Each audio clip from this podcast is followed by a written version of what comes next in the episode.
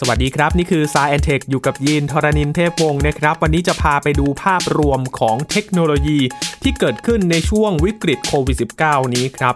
กลายเป็นอีกหนึ่งตัวช่วยที่ทำให้การใช้ชีวิตของเราง่ายขึ้น และเราเองก็ต้องปรับตัวเรียนรู้เกี่ยวกับเทคโนโลยีที่เกิดขึ้นในช่วงนี้นะครับ มาดูกันครับว่าเทคโนโลยีที่เกิดขึ้นในช่วงนี้มีอะไรกันบ้างสายแอนเทควันนี้พาไปติดตามกันครับ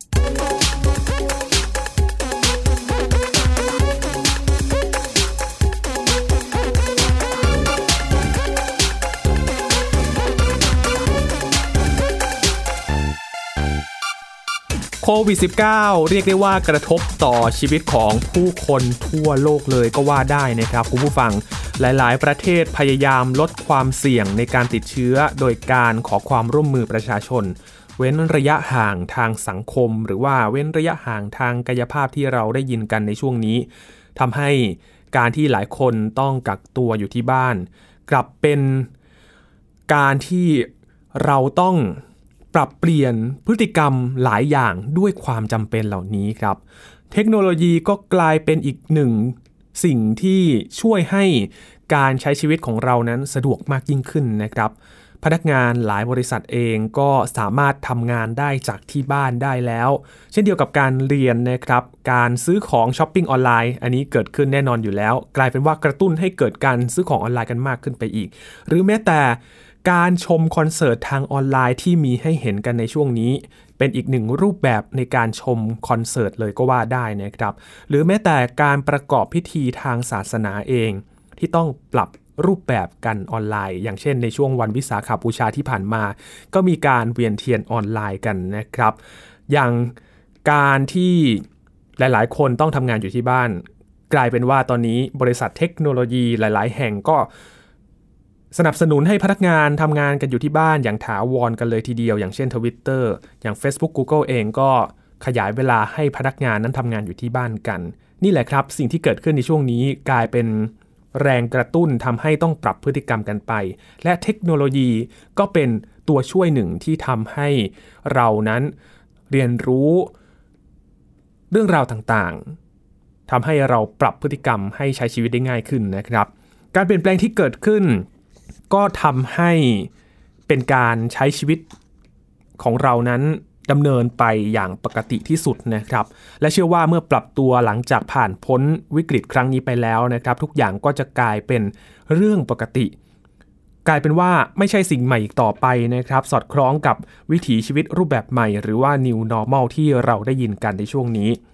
วิกฤตในหลาย ๆ ครั้งก็มักจะเกิดการคิดค้นสิ่งใหม่ ๆ ขึ้นมาเสมอนะครับ ในครั้งนี้ก็เช่นเดียวกันครับคุณผู้ฟัง ภาคส่วนต่างๆ ก็นำนวัตกรรมนำเทคโนโลยีเข้ามาเป็นกำลังเสริม เพื่อที่จะลดการแพร่ระบาดของโควิด -19 แล้วก็อำนวยความสะดวกในการดำเนินชีวิตได้อีกนะครับ วันนี้ก็เลยรวบรวมเรื่องราวของเทคโนโลยีในด้านต่าง ๆ ครับ ที่เข้ามาเปลี่ยนรูปแบบการทำงานทำให้เรา ปรับตัวเข้ากับสถานการณ์ที่เกิดขึ้นในขณะนี้นะครับ อย่างด้านการแพทย์ครับคุณผู้ฟัง นอกจากจะต้องเร่งการคิดค้นแล้วก็พัฒนาวัคซีนแล้ว เพื่อที่จะมาจัดการกับเจ้าไวรัสโควิด -19 การพัฒนาเทคโนโลยีต่างๆ เพื่อที่จะช่วยให้การรักษาโรคมีประสิทธิภาพเพิ่มมากขึ้น ก็เป็นอีกหนึ่งสิ่งที่จำเป็นต้องทำควบคู่กันไปนะครับ ทางด้านบุคลากรทางการแพทย์เองที่ถือว่าเป็นด่านหน้าในการต่อสู้กับการระบาดในครั้งนี้ ก็ต้องทำงานแข่งกับเวลา เพื่อที่จะรักษาช่วยชีวิตผู้ป่วยที่ทำให้เสี่ยงต่อการติดเชื้อ เทคโนโลยีจึงทำให้การทำงานปลอดภัยกว่าเดิมครับ อย่างในช่วงการระบาดแรก ๆ ที่เมืองอู่ฮั่นจีนก็นำหุ่นยนต์เข้ามาทำงานร่วมกับบุคลากรทางการแพทย์เพื่อรับมือกับผู้ป่วยจำนวนมาก ทั้งหุ่นยนต์การส่งอาหารและยาช่วยลดการทำงานและ ลดอัตราการติดเชื้อแก่บุคลากรทางการแพทย์ รวมถึงลดการใช้ชุดป้องกันด้วย นอกจากนี้แล้วเทคโนโลยีก็ยังช่วยในการตรวจวินิจฉัยโรคได้รวดเร็วมากยิ่งขึ้นนะครับ โดยจีนก็ยังใช้ CT สแกนในการตรวจหาผู้ติดเชื้อโควิด -19 ทางฝั่งไต้หวันเองก็มีการพัฒนาเทคโนโลยีภาพเสมือนจริง หรือว่า virtual reality เอามาใช้สอน นักเรียนแพทย์ในการรักษาผู้ป่วยโควิด -19 ฝึกขั้นตอนการรักษาโดยไม่จำเป็นต้องทดลองรักษากับคนไข้จริง ที่อาจจะเพิ่มความเสี่ยงให้กับแพทย์และคนไข้ได้นะครับ อย่างในแวดวงกระบวนการยุติธรรมเองก็ต้องปรับตัวลดการรวมกลุ่มเช่นเดียวกันครับศูนย์ข้อมูลเพื่อธุรกิจไทยในจีน ก็ยกตัวอย่างสารในเซี่ยงไฮ้นะครับที่ใช้เทคโนโลยีออนไลน์มาช่วยในการว่าความ โดยมีการตัดสินคดีแล้วก็รับฟังคำพิพากษาแบบเรียลไทม์รวมถึงสามารถยื่นคำร้องเพื่อพิจารณาคดีออนไลน์ได้ด้วยนะครับ เพื่อเป็นการหลีกเลี่ยงการปฏิสัมพันธ์ในช่วงการแพร่ระบาด อย่างตำรวจในเซี่ยงไฮ้เขาก็ใช้โดรนในการลาดตระเวนแทนด้วยนะครับทำให้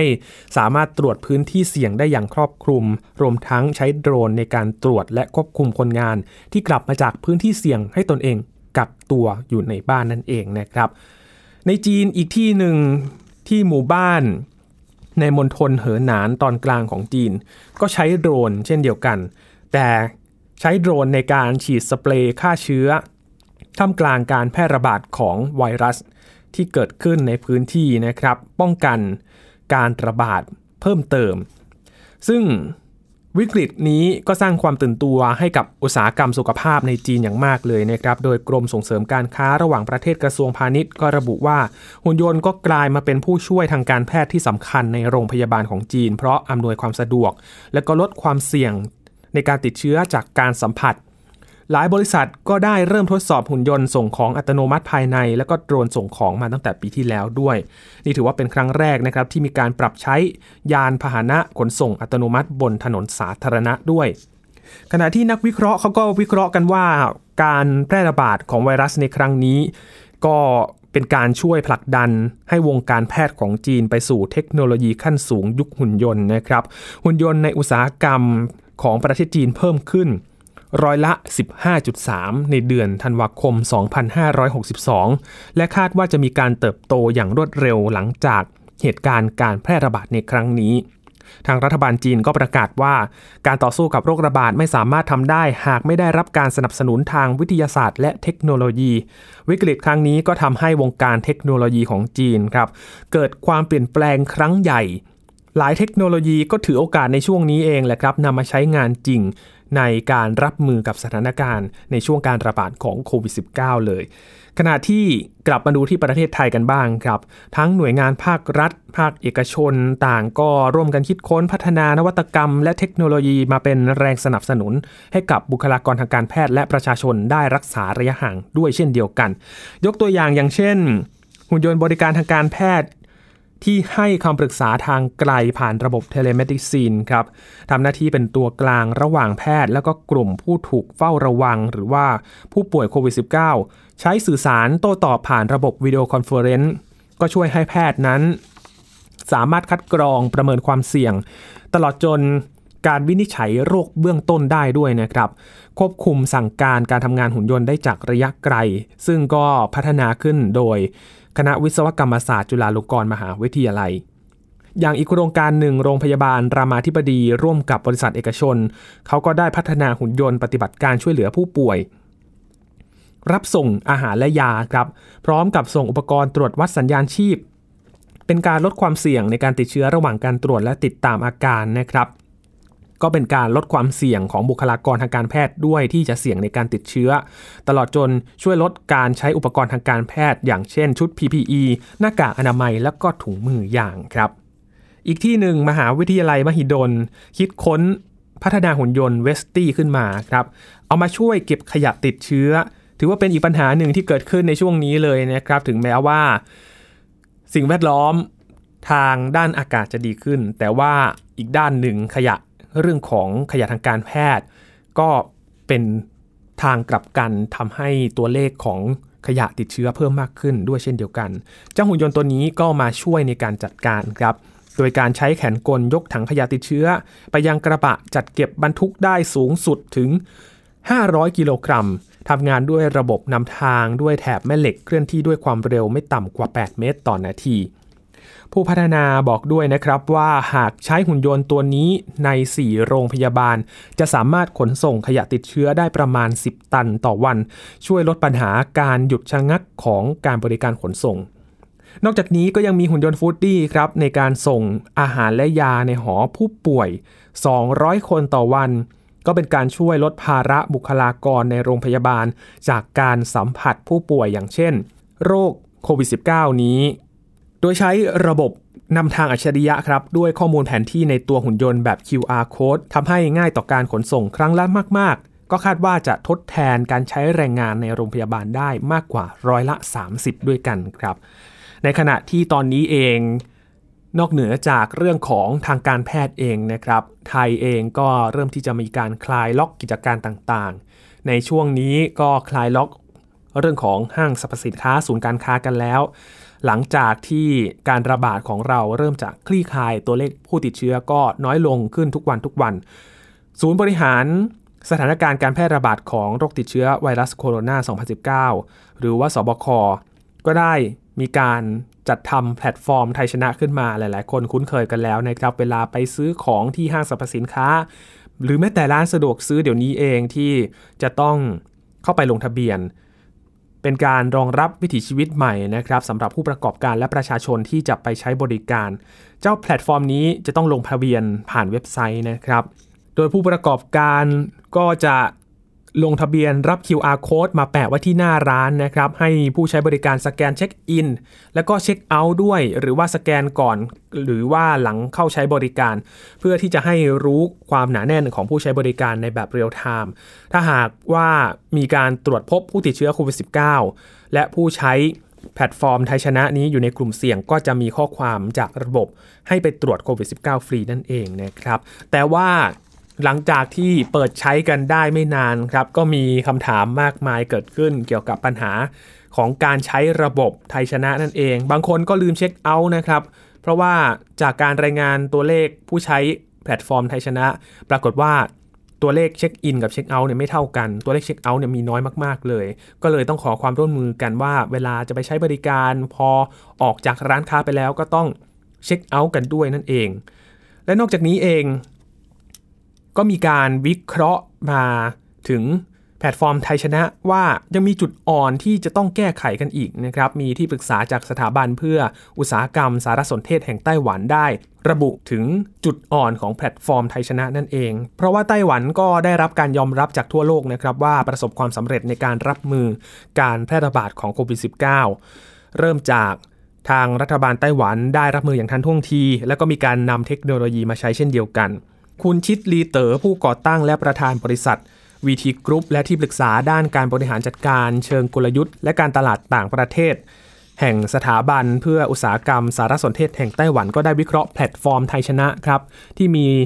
การใช้ติดตามผู้ที่มีความเสี่ยงกรณีพบผู้ป่วยโควิด -19 และช่วยอำนวยความสะดวกให้กับผู้ประกอบการโดยเฉพาะเรื่องของความหนาแน่น และก็ช่วยคัดกรองคนกรณีที่พบผู้ติดเชื้อนะครับ ปรากฏว่า พอมีการเปิดใช้ในช่วงแรก ๆ ก็พบปัญหามากมายตามที่เห็นกันในช่วงนี้มีการวิเคราะห์ มีการวิจารณ์กันเกิดขึ้นเกี่ยวกับการใช้แพลตฟอร์มไทยชนะหลังจากที่ให้ใช้กัน ปรากฏว่ามีการวิเคราะห์ domain name ก็พบว่าแพลตฟอร์มไทยชนะ ลงทะเบียนเมื่อวันที่ 13 พฤษภาคม แล้วก็เปิดให้ลงทะเบียนจริงๆเนี่ยวันที่ 17 พฤษภาคม ดังนั้น ก่อนการเปิดใช้บริการจึงมีความเป็นไปได้ว่า ยังไม่มีการทดลองระบบอย่างเป็นทางการ หรือว่าทดสอบระบบก่อนใช้งานจริงก่อนนะครับทำให้เกิดจุดบกพร่อง ด้านการควบคุมความหนาแน่นของคน 2 ข้อด้วยกัน ซึ่งคุณเต๋อก็วิเคราะห์ว่าข้อแรกคือ เมื่อผู้ใช้เช็คอินจำเป็นต้องกรอกหมายเลขโทรศัพท์ แต่ไม่มีการส่งรหัส SMS เพื่อยืนยัน ซึ่งหมายความว่า คุณสามารถกรอกหมายเลขโทรศัพท์ของคนอื่น เพื่อใช้เช็คอินก็ได้ นี่คือจุดอ่อนข้อแรกที่มีการวิเคราะห์มานะครับ ข้อที่ 2 ก็คือ ผู้ใช้สามารถเช็คอินสถานที่ใดก็ได้ แม้ไม่ได้อยู่ในสถานที่นั้นก็ตาม นี่คือการวิเคราะห์จากคุณเต๋อนะครับ แล้วก็ยังระบุว่าจุดบกพร่องทั้ง 2 ข้อนี้ก็ก่อให้เกิดปัญหาตามมา อาจมีบางคนใช้หมายเลขโทรศัพท์ของคนอื่นมาเช็คอิน หรือว่าเช็คอินสถานที่ต่างๆ สร้างความสับสนให้แพลตฟอร์มนี้ไม่สามารถ อ้างอิงใช้เป็นข้อมูลได้นั่นเอง นอกจากนี้ยังต้องคำนึงถึงการเข้าถึงอุปกรณ์สมาร์ทโฟน หรือว่าแท็บเล็ตของคนไทย ซึ่งมีคนไทยจำนวนมากที่ก็ยังไม่มีอุปกรณ์เหล่านี้นะครับ จึงต้องใช้วิธีการเขียนมือในการลงทะเบียนแทน ซึ่งการแก้ไขปัญหาก็มีคำแนะนำก็คือว่า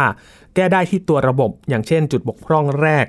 สามารถใช้รหัส OTP เพื่อยืนยันตัวตนในการแก้ปัญหานี้นะครับ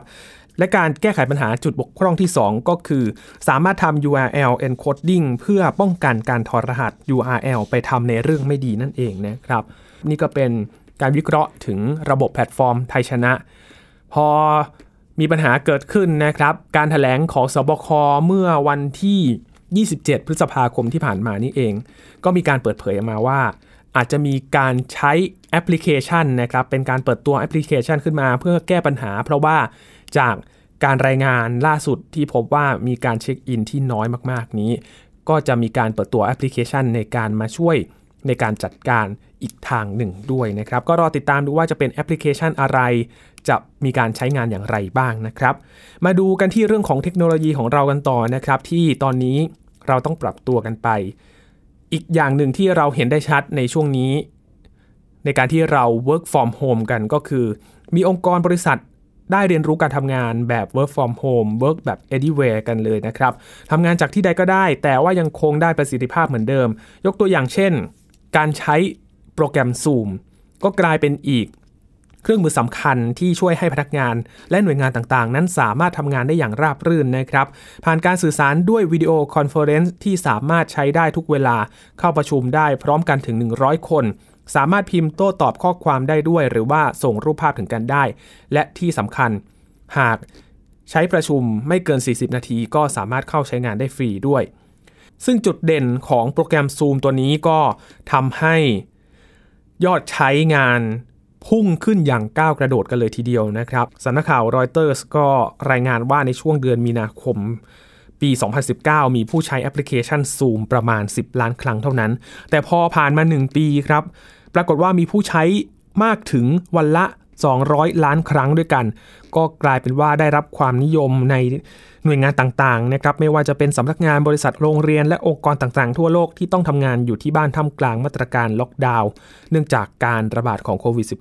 -19 แต่ว่าท่ามกลางการเติบโตที่เกิดขึ้นก็มีปัญหามากมายนะครับที่ออกข่าวกันมาเรื่องของความปลอดภัยของข้อมูล ส่งผลให้บริษัทหลายแห่งในสหรัฐก็มีคำสั่ง ห้ามใช้แอปพลิเคชันดังกล่าวในช่วงที่ผ่านมาเนื่องจากหวั่นว่าข้อมูลจะรั่วไหลไปนั่นเอง ทั้งยังส่งผลให้หุ้นของบริษัทผู้ผลิตและพัฒนาลดลงอย่างต่อเนื่องด้วย ซึ่งทางบริษัทก็ออกมายอมรับความผิดพลาด แล้วก็ได้ประกาศเร่งพัฒนาระบบนะครับ จนมีการเปิดตัวซูมเวอร์ชันใหม่นะครับซูม 5.0 ที่มีการอัปเดตเป็นที่เรียบร้อยแล้วนั่นเองนะครับ นอกจากซูมแล้วก็ยังมี แพลตฟอร์มอื่น ๆ ที่เราได้เห็นกันไปนะครับไม่ว่าจะเป็น Skype Google เองที่มีการเปิดตัวรูปแบบการสนทนาใหม่อย่าง Google Meet เองที่สามารถทำได้ด้วยเช่นเดียวกัน หรือแม้แต่ Facebook เองก็ออกมาลุยในด้านนี้เหมือนกันนะครับ ที่มีการเปิดตัว Facebook Group ที่ทำให้วิดีโอคอลกันได้ พร้อมๆกัน 50 คน จะเห็นได้ว่ามีการปรับตัวอย่างมาก ไม่ใช่แค่เราเท่านั้นนะครับที่ต้องปรับตัว บริษัทเทคโนโลยีเองก็ต้องแข่งขันกันเพื่อที่จะดึงผู้ใช้ไปใช้บริการให้มากที่สุดนั่นเองนะครับ แม้ว่าการสื่อสารผ่านช่องทางออนไลน์จะเป็นสิ่งสำคัญในช่วงเวลาที่หลาย ๆ คนที่ต้องทำงานอยู่ที่บ้านนะครับ และอาจมีการพัฒนาไปสู่การประชุมออนไลน์อย่างกว้างขวางจนเป็น ปกติในแบบวิถีใหม่ แต่สิ่งที่สำคัญของการสื่อสารในการทำงานก็คือ ผู้ประกอบการจะต้องเน้นย้ำเรื่องของความปลอดภัยของผู้ใช้งานเพื่อให้การสื่อสารมีประสิทธิภาพมากขึ้นนะครับซึ่งหลังจากนี้ครับหลังจากผ่านพ้นวิกฤตโควิด -19 ไป เราอาจจะต้องใช้ชีวิตกันอย่างระมัดระวังกันมากขึ้นนะครับ โดยเฉพาะเรื่องของสุขภาพ และเทคโนโลยีเองก็จะกลายเป็นอีกด่านหน้าที่จะมา ช่วยให้กับมนุษย์เราในหลายเรื่องด้วยกันนะครับ ในขณะที่ธุรกิจเองก็ต้องปรับตัว อย่างเช่นฟิตเนสหลายแห่งก็ปรับมาใช้ Facebook Live หรือว่าการถ่ายทอดสดทางออนไลน์ให้เทรนเนอร์นำสมาชิก หรือว่าผู้ที่สนใจออกกำลังกายในรูปแบบต่างๆ ทั้งเต้นทั้ง bodyweight หรือว่า cardio เอง เสริมสร้างความแข็งแรงของร่างกายแม้ว่าจะต้องกักตัวอยู่ที่บ้านนะครับ ทางด้านของดรวิโรจน์นารนอง ผู้อำนวยการวิจัยด้านเศรษฐศาสตร์สาธารณสุขและการเกษตรสถาบันวิจัยเพื่อการพัฒนาประเทศไทย หรือว่า TDRI ก็มองว่าการพัฒนาวัคซีนป้องกันโควิด -19 ยังคงต้องรอต่อไป หลายคนก็หวังว่าเมื่อมีวัคซีน และมีการใช้อย่างกว้างขวางแล้วจะกลับมาใช้ชีวิตเหมือนเดิม แต่ว่ากว่าจะถึงตอนนั้นก็อาจจะยาวนาน 1-2 ปีเลยนะครับ คนจำนวนมากก็ต้องปรับวิถีชีวิตกันไปแล้ว การจะกลับมาใช้ชีวิตแบบเดิม หลังจากนี้คงไม่ใช่เรื่องง่าย ทุกคนยังต้องใช้ชีวิตอยู่ด้วยความระมัดระวังไม่ให้ติดเชื้อต่อไปอีก ถึงแม้ว่าจะมีมาตรการล็อกดาวน์นะครับเพื่อหยุดการแพร่ระบาดของโควิด -19 ทำให้จำนวนผู้ป่วยใหม่ลดลง แต่ว่าทุกคน จะกลับมาใช้ชีวิตแบบเดิมเลย และไม่ปฏิบัติตามตามมาตรการที่ได้วางกันไว้ การระบาดของโรคก็อาจจะกลับมาในระลอกใหม่ได้อีก การใส่หน้ากากอนามัยก็ยังมีความจำเป็นและสำคัญมากนะครับ นั่นเป็นการช่วยป้องกันการแพร่เชื้อจากเราไปสู่คนอื่น ดรวิโรธยังบอกว่าโควิด -19 ถือว่าเป็นตัวเร่งนะครับที่ทำให้เกิดการเปลี่ยนแปลง บางอย่างก็ถูกนำมาใช้เร็วขึ้น พัฒนาให้มีประสิทธิภาพมากกว่าเดิม อย่างเช่นเรื่องของเทคโนโลยีนั่นเอง ที่มาช่วยให้องค์กรและธุรกิจยังคงเดินหน้าต่อไปได้นะครับการทำธุรกรรมผ่านโมบายแบงกิ้งเอง เงินดิจิทัลเองก็มีการใช้มากขึ้น อย่างเช่นการซื้อของออนไลน์ สิ่งนี้ก็ช่วยลดความเสี่ยงในการติดเชื้อจากการใช้เงินกระดาษ หลายคนอาจจะไม่คุ้นเคยในช่วงแรก หรือว่าอาจจะกังวลเรื่องของความปลอดภัยในการใช้งาน แต่เชื่อว่า ผ่านการช่วงระบาดนี้ไปแล้ว คนจะได้เห็นถึงประโยชน์ของมันนะครับ หากจะพูดถึงวิถีชีวิตรูปแบบใหม่หรือ new normal ตอนนี้ก็คงไม่ใช่สำหรับทุกคนอาจจะใช้ได้ 30%แต่ในอนาคตทุกคนก็ต้องปรับตัว หลายอย่างเรากำลังเริ่มต้นในตอนนี้ จนในอนาคตทำไปก็จะกลายเป็นเรื่องปกตินะครับ ในอนาคตก็จะมีคนใช้งานมากขึ้น อย่างเช่น คนอาจจะ work from home ทุกวันตอนนี้อาจจะเปลี่ยนมาเป็น work from home บางวัน เวลาในการทำงานก็จะมีความยืดหยุ่นกันมากขึ้น แต่ว่าเรื่องของเทคโนโลยีที่เติบโตเร็วในขนาดนี้ หลายคนก็ยังคงเป็นห่วงเรื่องของอีกกลุ่มหนึ่งนะครับ นั่นก็คือกลุ่มคนที่ไม่มีโอกาสในการเข้าถึงเทคโนโลยีเหล่านี้ ผู้ที่มีรายได้น้อยอาจจะเข้าไม่ถึงหรือว่าตามไม่ทัน ซึ่งดรวิโรธบอกว่าการที่คนไทยจำนวนมากเข้ามาลงทะเบียนกับโครงการรับเงินเยียวยา ซึ่งมีจำนวนผู้ที่มาลงทะเบียนมากกว่า 20 ล้านคนนั้นเป็นสัญญาณที่ดีที่บ่งบอกว่าคนไทยรวมไปถึงกลุ่มที่มีรายได้น้อยจำนวนมาก มีความคุ้นเคยกับการใช้โทรศัพท์ มือถือแบบสมาร์ทโฟนมากขึ้น แต่ไม่ใช่ว่าทุกคนที่มาลงด้วยตนเองนะครับ หรือว่าทุกคนนั้นมีสมาร์ทโฟน ดังนั้น ก็มีการเสนอแนะมาว่ารัฐบาลควรจะเอื้อให้เกิดการพัฒนาในส่วนนี้ด้วย พร้อมกับกำกับดูแลประชาชน ให้ได้รับบริการที่ดีขึ้น เช่นมีการจัด Wi-Fi หรืออินเทอร์เน็ตพื้นฐานให้กับประชาชน เป็นสิ่งที่ภาครัฐควรจะทำและวันนี้มันอาจจะทำได้ง่ายกว่าเมื่อ 10 ปีก่อนด้วย การเกิด New Normal ต้องไม่ทำให้เกิดความเหลื่อมล้ำในการเข้าถึงเทคโนโลยีนะครับ นี่เป็นการวิเคราะห์จากดรวิโรจน์นารนองจาก TDRI ซึ่งเรื่องของการเข้าถึงเทคโนโลยีก็สะท้อนไปถึงเรื่องของการเรียนออนไลน์กันด้วยนะครับ หลังจากที่เริ่มมีการทดลองให้เรียนกันทางออนไลน์ นี่ก็เป็นอีกเรื่องหนึ่งนะครับที่ยังมีบางกลุ่มไม่เข้าถึงเรื่องของเทคโนโลยี เรื่องของการที่จะไปดูทีวี หรือว่าการเรียนผ่านออนไลน์ ก็จะต้องสะท้อนไปถึงหน่วยงานภาครัฐที่จะต้องผลักดันให้เข้าถึงกันมากขึ้น เพื่อให้เป็นเรื่องพื้นฐานในการเข้าถึงเทคโนโลยีนะครับ เช่นเดียวกับเรื่องของการแพทย์เองเทคโนโลยีพวก video call ก็จะทำให้มีการใช้กันมากขึ้น อย่างเช่น การปรึกษาผู้เชี่ยวชาญทางไกล ก็จะมีการใช้ AI เข้ามาดูผลเอ็กซเรย์ต่างๆ ต่อไป ก็อาจจะมีการพัฒนามากขึ้น เป็นการตรวจคนไข้ทางไกล ซึ่งตรงนี้ก็อาจจะช่วยให้ระบบมีประสิทธิภาพมากขึ้น รวมถึงทำให้คนเข้าถึงบริการมากขึ้นนะครับพอถึงตรงนี้เอง ก็ทำให้เห็นว่าในอนาคตนะครับ เทคโนโลยีอาจจะไม่ใช่เรื่องไกลตัวอีกต่อไปนะครับ เพราะฉะนั้นทุกเพศทุกวัย และทุกวันก็จะต้องมีการปรับตัวเพื่อที่จะยอมรับมัน และก็ยอมรับกับความเปลี่ยนแปลงที่เกิดขึ้นในขณะนี้ แต่ว่าอีกเรื่องหนึ่งเองก็คือการเข้าถึงเทคโนโลยีจะทำอย่างไรให้เข้าถึงได้ทุกคนไม่เกิดความเหลื่อมล้ำเกิดขึ้นกันด้วยนะครับ ก็เป็นภาพรวมของเทคโนโลยีที่ทำให้ เห็นในตอนนี้นะครับว่าวิกฤตโควิด -19 เป็นตัวเร่งทำให้เรานั้นต้องปรับตัวให้เข้ากับเทคโนโลยีได้เร็วขึ้น กลายเป็นอีกสิ่งหนึ่งที่เข้ามา